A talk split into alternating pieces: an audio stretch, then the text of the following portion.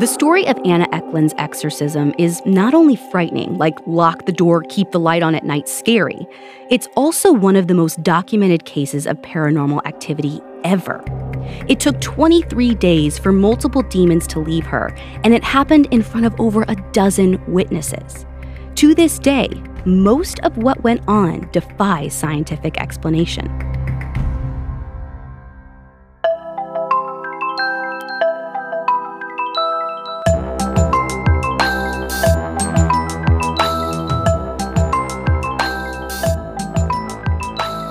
This is Supernatural, a Parcast original, and I'm your host, Ashley Flowers.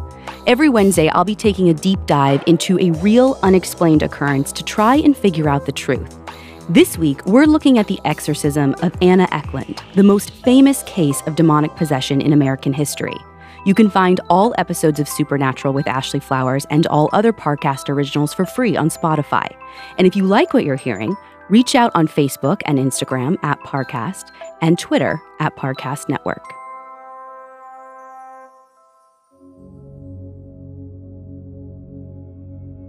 Anna's exorcism took place in 1928, so much of what we know about it is from eyewitness accounts. These were published as a book in 1936, but much of what the book says is backed up by the personal diaries and notes left behind by the exorcist himself. These were compiled and published in an article on Medium in April of 2019. Maybe the craziest thing about this story is how long the exorcism lasted over three weeks, which means a lot of strange and disturbing things happened.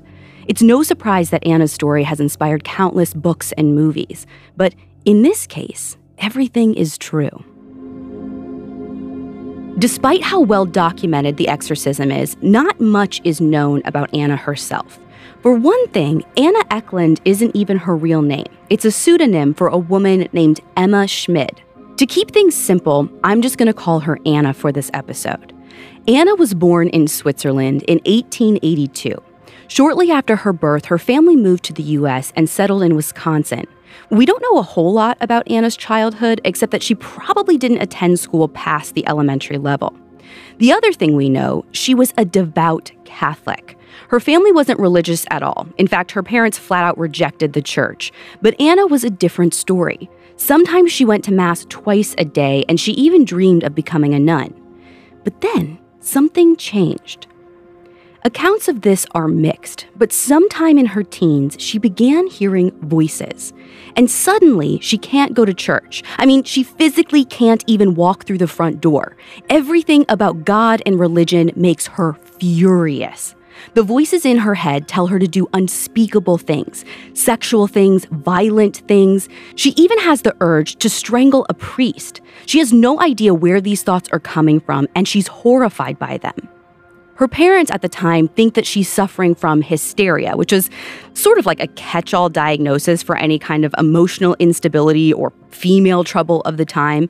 So they take her to doctors. They even go all the way to New York to visit a specialist. But none of the doctors can help, and the voices don't stop. Finally, she hears about someone who may be able to help her a priest who's an exorcist. His name is Father Theophilus Riesinger, or Father Theo for short. Father Theo is a monk at a Franciscan monastery in Wisconsin. Unusually strong and disciplined, he doesn't scare easily. He's also done his fair share of exorcisms. He not only believes in their power, he considers it his duty to help people to get rid of their demons. But first, he has to decide whether or not Anna is actually possessed by one.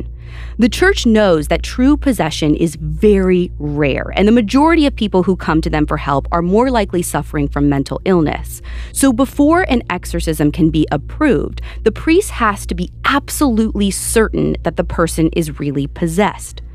According to the Roman ritual, which is sort of like this guidebook for all the rites of the Catholic Church, there are three distinct signs of possession unusual strength, fluency in a language never before studied, and knowledge of hidden things.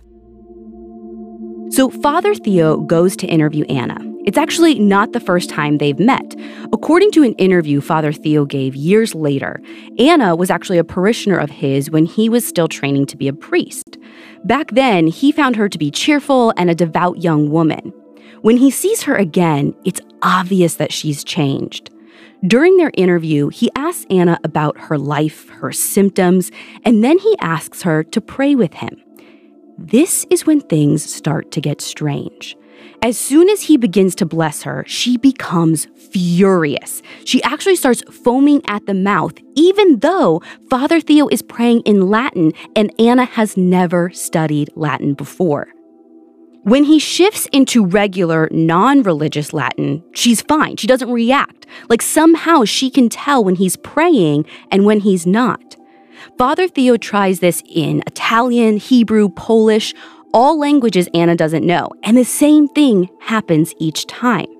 She also knows immediately when things have been blessed or doused with holy water in a different room. But if they bring something to her that hasn't been blessed, it doesn't bother her at all. Then there are other strange occurrences. At one point in the interview, Anna is suddenly thrown across the room by an unseen force. And when a priest who's helping Father Theo tries to pick her up, he can't. Like she's too heavy. Not even three priests together can do it. I mean, Anna's a pretty small woman, so it shouldn't take more than one person to lift her. That same invisible force must be tethering her to the ground somehow. Even with all these signs that something strange is going on, a priest can never be too cautious. Father Theo interviews Anna again and again until he can't deny that he's dealing with a true possession. There's no medical explanation for so much of what he's seeing how she knows the different languages, how she's thrown across the room.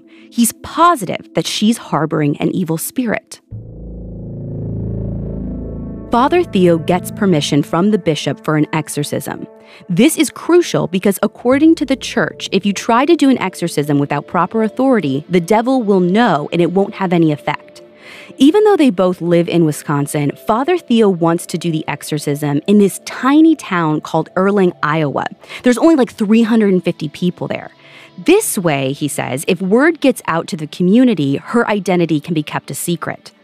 Also, Father Theo is friends with the local parish priest, Father Steiger. And Father Steiger arranges for the exorcism to take place at a convent just outside of town. When Anna arrives at the convent, she's led into a small room, like a bare room furnished with only a bed.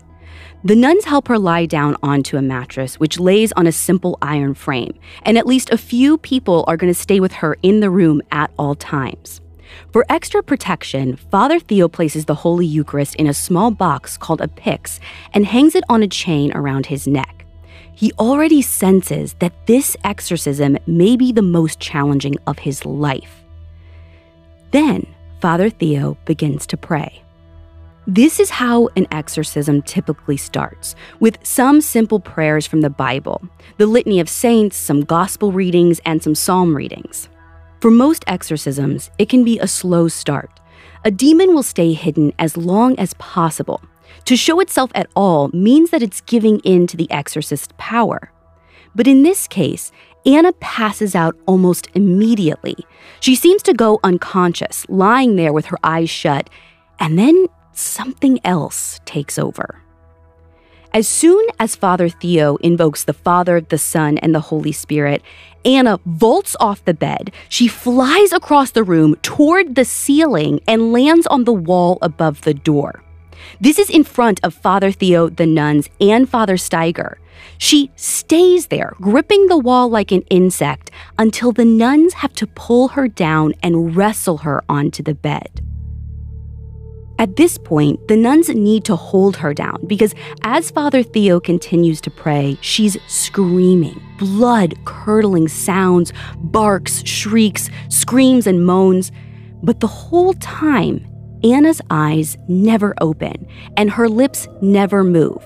Somehow, the voices are coming from inside her body.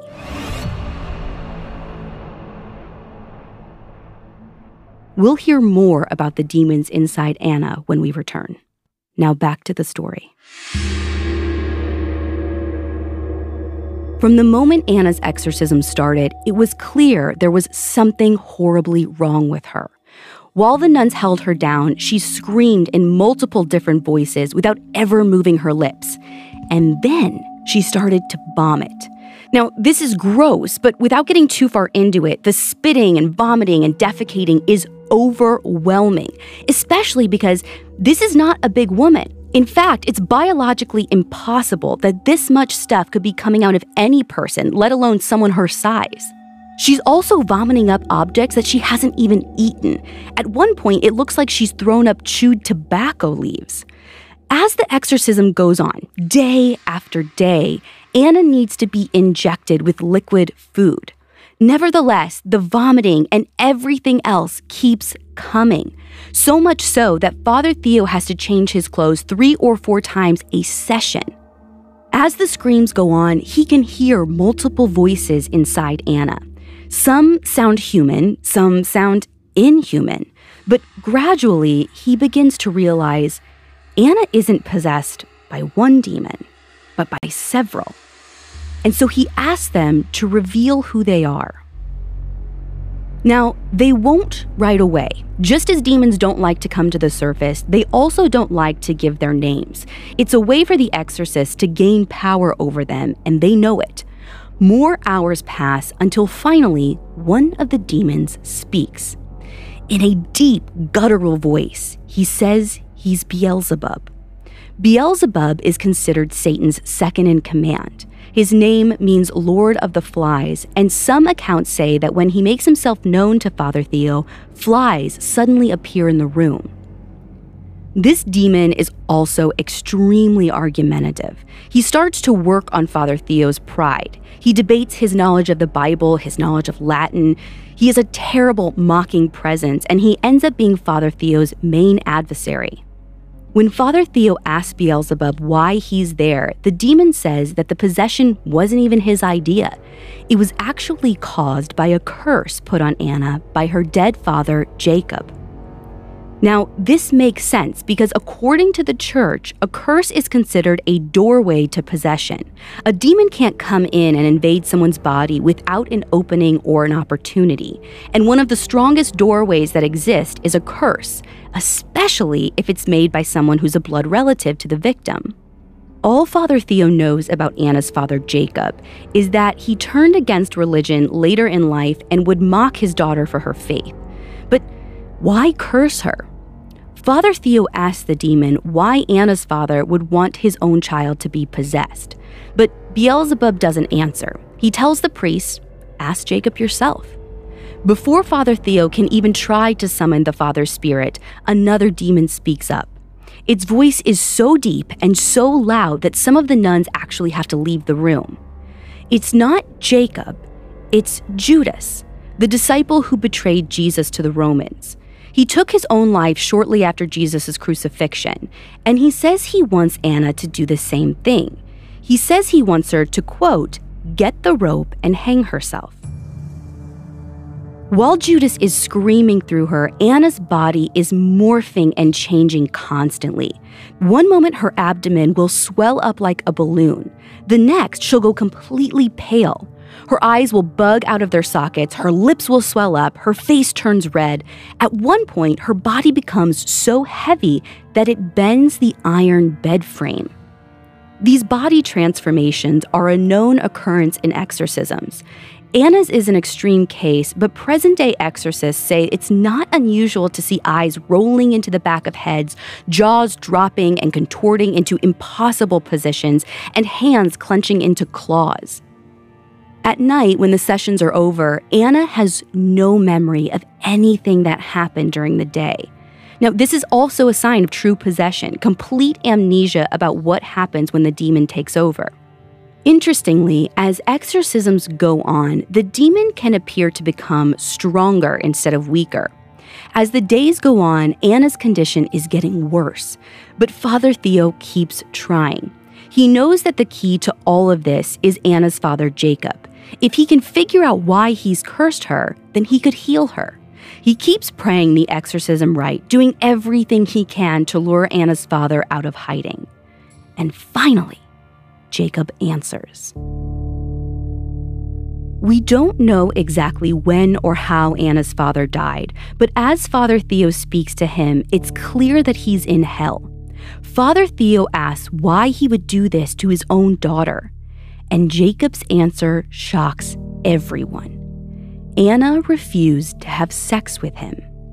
And this is the moment where, for a second, this case almost falls apart to me because sexual abuse in childhood is a leading cause of a bunch of psychological disorders, including dissociative identity disorder, which was formerly known as multiple personality disorder.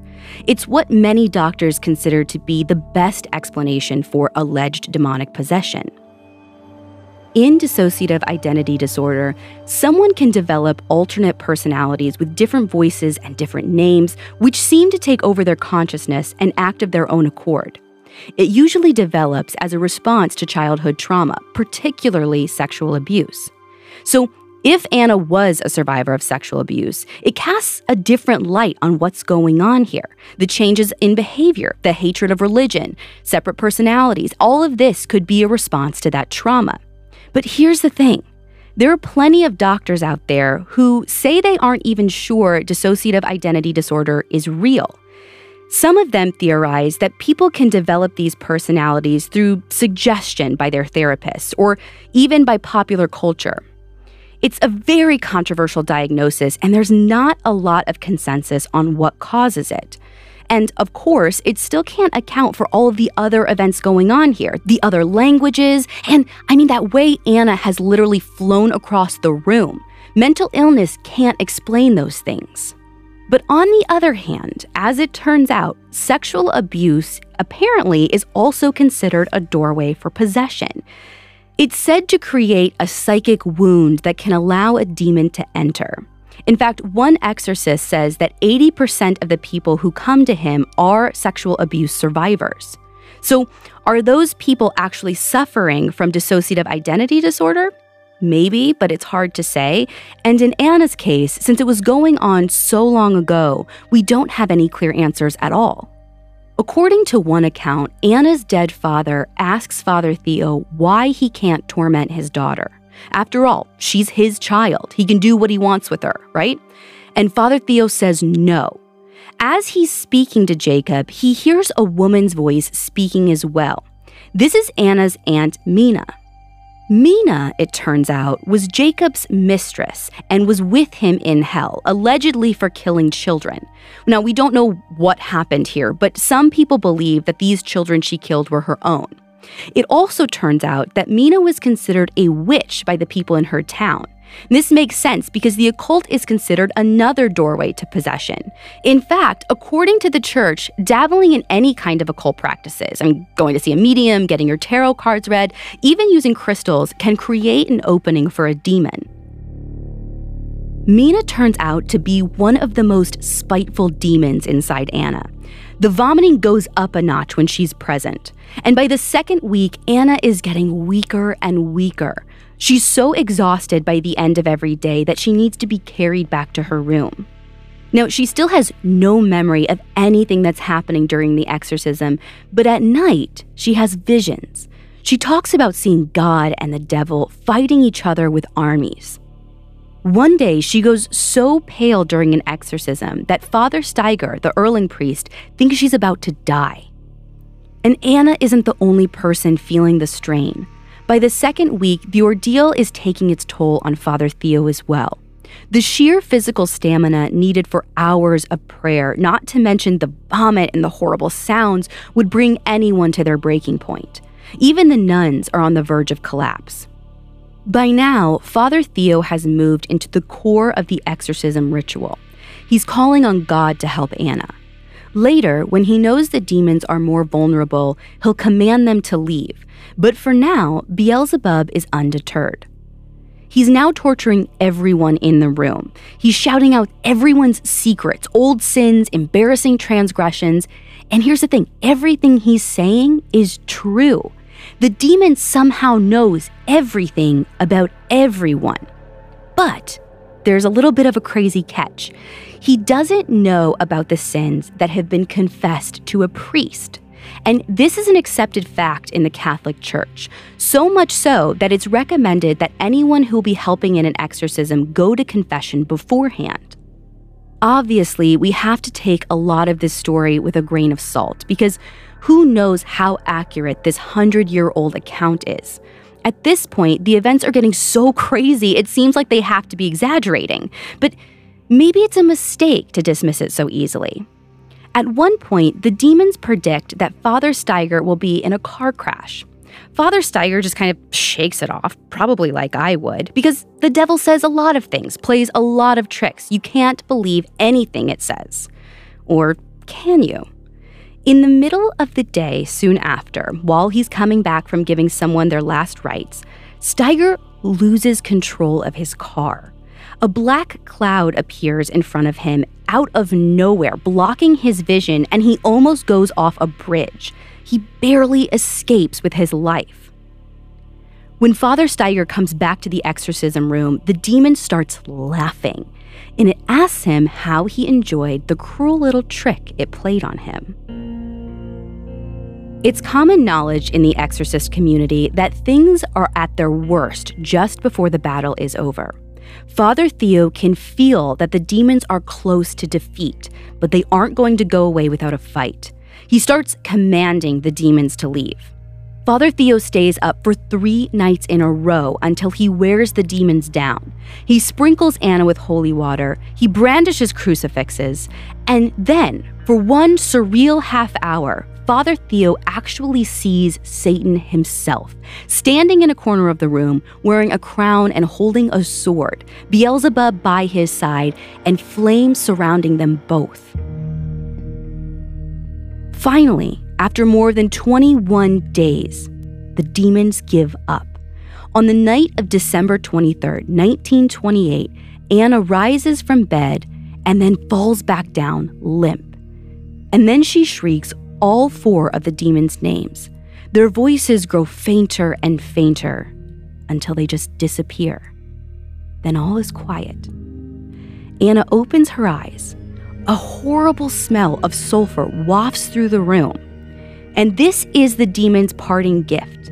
Apparently, they're partial to sulfur. It seems like it's finally over. Anna is back to her old self. But this isn't the end of it. Soon, she's hearing voices again. And these voices are something much more powerful than the demons. We'll hear about Anna's new visitor when we return. Let's get back to the story.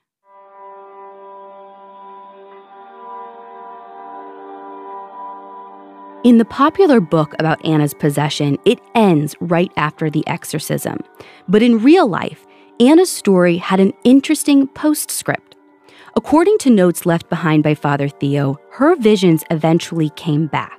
And this time, they weren't just visions of demons, they were also of Jesus, Mary, and the saints. Eventually, Anna even began to speak in the voice of who she claimed to be Jesus Christ. The voice told Father Theo that he needed to prepare for the Antichrist. In Catholic teaching, the Antichrist is a false Messiah who's supposed to come before the end of the world to test people's faith. And according to the voice, this figure was already walking the earth. The Antichrist would apparently come to power in 1952 when they reached the age of 33, the same age Jesus was when he died.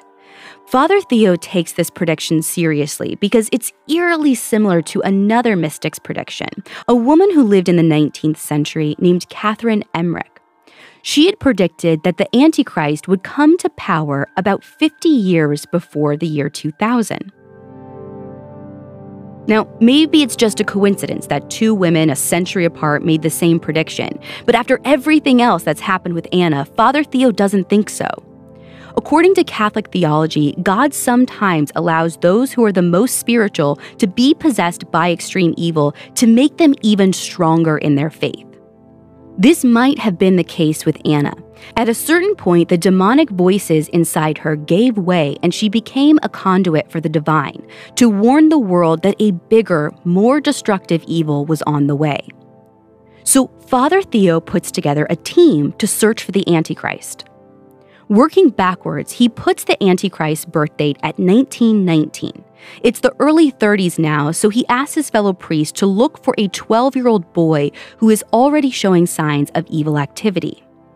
Now, they come up with a few different options. One of them is a boy living in Siberia who seems to have a talent for creating weapons.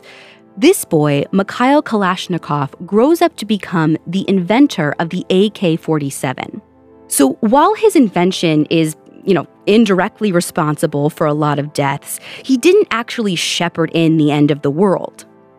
Another boy they had their eye on was Georgios Papadopoulos. Now, he lived in Greece, and it's not really clear why he raised red flags as a 12 year old boy, but as an adult, he led a coup in Greece and then ruled as a dictator from 1967 to 1973. Again, not a great guy, but it's a stretch to call him the literal Antichrist. So, was Anna's prediction correct? As far as I can tell, no, which makes me wonder if she was really possessed or just suffering from a psychological disorder. There are still details that don't add up, though. The flying across the room, the horrifying voices, all the knowledge of different languages and knowing everyone's secrets. I mean, even that car crash that almost killed Father Steiger. Of course, it's possible that none of that ever actually happened. I mean, the whole story comes from a book written almost a century ago by a priest who probably had an agenda. There are Father Theo's notes, too, which confirm most of what happened, but again, it's just kind of hard to know how much we can trust in his word. Still, for those skeptics out there who want to say this was strictly a product of its time and would probably never happen today, keep this in mind. In recent years, possessions have been increasing.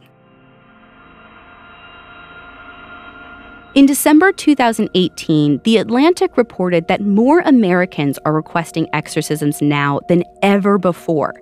In fact, the exorcist for the Archdiocese of Indianapolis, here where I live, says that he received 1,700 requests for exorcism just in 2018 alone. And in Italy, more than 500,000 people see an exorcist every year. The question, of course, is why? In 2018, a Gallup poll found that only 50% of Americans considered themselves members of a specific church. So I don't know, you'd think that like a declining interest in religion would mean less of a belief in the devil, right? But that's not what we're seeing because as church attendance drops, occult practices tend to go up. There's been a surge of interest in astrology, tarot, crystals, and paganism. Remember, the church considers the occult to be a potential doorway for a demon to enter a person. So the rise in occult activity could account for the increase in possessions, or at least if you're skeptical, the increased belief in demons. It's also possible that people are becoming disillusioned with traditional medicine and psychiatry. Studies have shown that for some people, having an exorcism can fill the same purpose as seeing a therapist. It's a safe place to work through psychological issues that are just hard to talk about in regular life. So, does that mean that possessions and mental illness are two ways of looking at the same thing? Maybe, maybe not there might actually be a third answer that's only been discovered recently. There's a rare neurological condition called anti NMDA receptor encephalitis, which causes inflammation in the brain. This can cause a wide range of symptoms from psychosis to hallucinations to seizures. I mean, behavior can change overnight, and extreme delusions are common. In a lot of ways, it kind of appears like schizophrenia, and it's often misdiagnosed as such.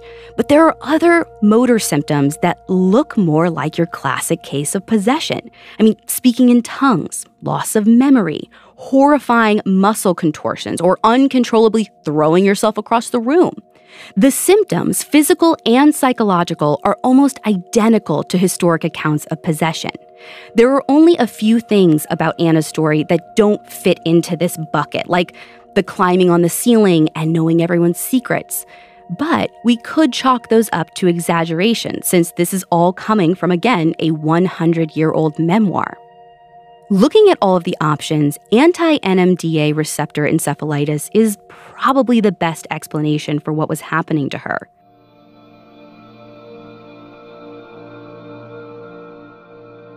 Unfortunately, Anna Ecklund died in 1964 without ever getting a diagnosis. She was buried next to her father, the same man who had apparently cursed her. Today, she's remembered for creating the American exorcism.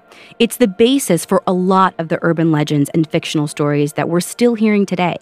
But the next time you see a movie with a girl's head spinning around and a steady stream of green vomit, just remember there's more to the story. Whether it's possession or mental illness, there are real people who are suffering through these things without an explanation. And if Anna's later visions are any indicator, the people who carry the most darkness might also be full of the most light.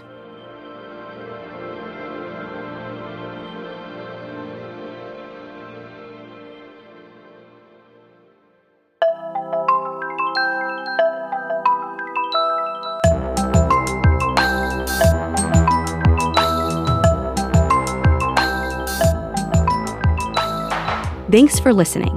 I'll be back next week with another episode. You can find all episodes of Supernatural and all other podcast originals for free on Spotify.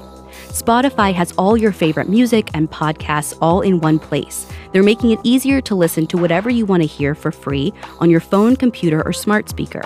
And if you like the show, follow at Parcast on Facebook and Instagram and at Parcast Network on Twitter. Supernatural was created by Max Cutler and stars Ashley Flowers and is a Parcast Studios original. It's executive produced by Max Cutler, sound designed by Ron Shapiro, with production assistance by Carly Madden. This episode of Supernatural was written by Joanna Philbin with writing assistance by Drew Cole. To hear more stories hosted by me, check out Crime Junkie and all other AudioChuck originals.